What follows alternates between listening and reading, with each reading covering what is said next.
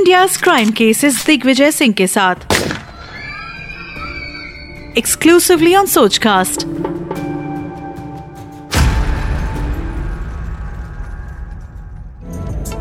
एलविश यादव और सांप वाली पार्टी। पार्टी करनी है। सांप का जहर दे दो भाई। मेनका के जाल में फंसे एलविश यादव जहर के खेल में। एलविश यादव को जेल यूट्यूबर एलविश यादव सांपों के जहर सप्लाई करने के मामले में फंसते जा रहे हैं। इसको लेकर नोएडा पुलिस ने एलविश समेत छह लोगों के खिलाफ एफआईआर दर्ज की है, ये खबर आपको पता चल चुकी होगी।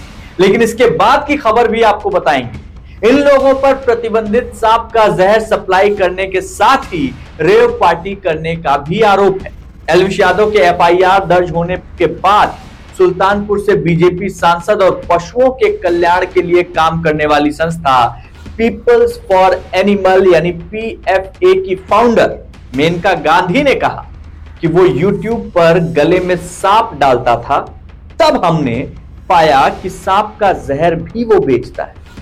मेनिका ने खुलासा किया कि उन्होंने एलविश को रंगे हाथ पकड़ने के लिए जाल बिछाया बता दें कि इस मामले को लेकर पीएफए नाम की एनजीओ के अधिकारी हैं गौरव गुप्ता। उनकी तरफ़ से नोएडा पुलिस को शिकायत दी गई। इस एफआईआर में कहा गया कि एनजीओ को सूचना मिली है कि एलविश यादव नाम का एक यूट्यूबर है जो ज़िंदा सांपों के साथ दिल्ली एनसीआर के फार्म हाउसों में अपने दोस्तों के साथ वीडियो शूट करता है। वीडियो शूट कराता है यहाँ होने वाली रेप पार्टियों में वो इन सांपों के जहर का इस्तेमाल करता है। इसके बाद एनजीओ की तरफ़ से एलविश यादव को पकड़ने के लिए नोएडा के सेक्टर इक्यावन में एक बैंकवेट हॉल है, जिसका नाम है Chevron. Chevron bank banquet hall में ज़िले के कुछ अधिकारियों की मदद से एक जाल बिछाया गया। राहुल यादव नाम के एक व्यक्ति को सांप पकड़ने वाले चार आरोपियों के साथ गिरफ़्तार कर लिया गया। जो एफआईआर हुई है, उसके अनुसार एलविश और पाँच दूसरे सदस्य, जिसमें राहुल यादव भी शामिल हैं, उन पर वन्य जीव संरक्षण अधिनियम उन्नीस सौ बहत्तर की धाराओं और भारतीय दंड संहिता की धारा 120 बी, यानी आपराधिक साजिश रचने के तहत मामला दर्ज किया गया है। वहीं इस मामले पर नोएडा के जो एंटी नार्कोटिक सेल है, उसका कहना है कि उन्होंने रेव पार्टी के लिए सांपों की व्यवस्था करने के लिए एलविस से संपर्क किया था और उसने उन्हें राहुल यादव के पास भेज दिया। सेल का कहना है कि इसके बाद वन अधिकारियों और पुलिस की एक संयुक्त टीम ने सेक्टर इक्यावन स्थित जो बैंकवेट हॉल था, वहाँ वो पहुँचती है और राहुल यादव के साथ साथ चार दूसरे लोगों को नौ सांप और 20 मिलीलीटर जहर को अपने कब्जे में लेती है। पाँच लोगों को गिरफ़्तार करती है। ये सारा खेल बीते दो नवंबर का है। शेवरॉन बैंकेट हॉल में जो आरोपी है, राहुल, और उसके साथी जो पकड़े गए, उनके साथ कितने सांप पकड़े गए थे पता है आपको? जो खुलासा कर रही है पुलिस, उसके हिसाब से नौ सांप थे। और गौरव ने जब सांप देखने की इच्छा जताई थी तो उसमें से पाँच कोबरा सांप थे। एक अजगर था और एक घोड़ा पछाड़ वाला सांप होता है और एक दो दो मुहा सांप होता है। वो सारे सांप उसमें शामिल थे। वन विभाग की टीम और पुलिस की टीम मिलकर बदरपुर के पास रहने वाले जो दूसरे लोग थे, जो और लोग थे, जिनका नाम बताया जा रहा है, राहुल, टीटूनाथ, जयकरण, नारायण और रविनाथ को गिरफ़्तार कर लिया। हालाँकि इस मामले में एलविश ने अपना बयान भी दिया है और बोला है कि सब कुछ निराधार है।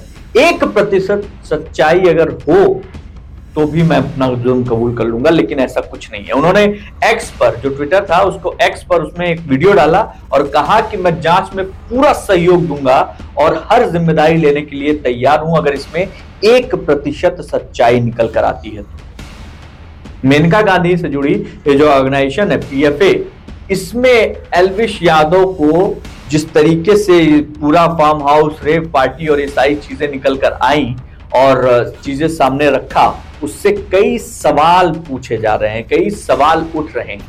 मतलब एलविश के चाहने वालों का सवाल है कि भैया उनके पास इतना काम है, इतना काम, इतना पैसा, इसके बाद भी वो इतना समय रखते हैं कि सांप ढूंढते फिर रहे हैं। और एलविस से संपर्क करना, सीधे उनके फ़ोन पे कॉल किया और बात हो गई। और उनको फंसा लिया गया।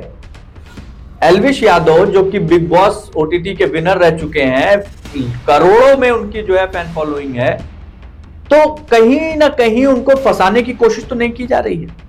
ये सब कुछ जाँच का विषय है। नोएडा पुलिस इसकी जाँच में जुटी हुई है और कई खुलासे अभी होने बाकी हैं, क्योंकि एलविश जिस तरीके से हिंदू धर्म को लेकर अपनी बात, बागडोर, अपनी चीज़ें साफ़ साफ़ रखते हैं, उससे भी कई लोग परेशान होते हैं, कई लोग उनके दिमाग में बातें आती हैं। तो इस वजह से भी लोगों का कहना है, उनके फैंस का कहना है कि ये एफ़आईआर जो दर्ज की गई है, वो किसी दूसरी चीज़ों के चीज़ों को लेकर दर्ज की गई है उन्हें फंसाया गया है। और जो आरोप लगाए गए हैं, वो पूरी तरीके से निराधार है। खैर एलविश भी यही बात कर रहे हैं। अब देखना यह है कि जब इस पूरे प्रकरण का खुलासा होगा तो उसमें से क्या क्या चीज़ें निकल कर आती हैं, कौन सच्चा निकलता है और किसका झूठ पकड़ा जाता है। तो आज बस इतना ही। आपको इस तरीके की जितनी भी खबरें देखनी है, उसके लिए डाउनलोड कीजिए खुल के ऐप और फॉलो कीजिए क्राइम फाइल्स। बहुत शुक्रिया। सतर्क रहिए, सुरक्षित रहिए। जय हिंद।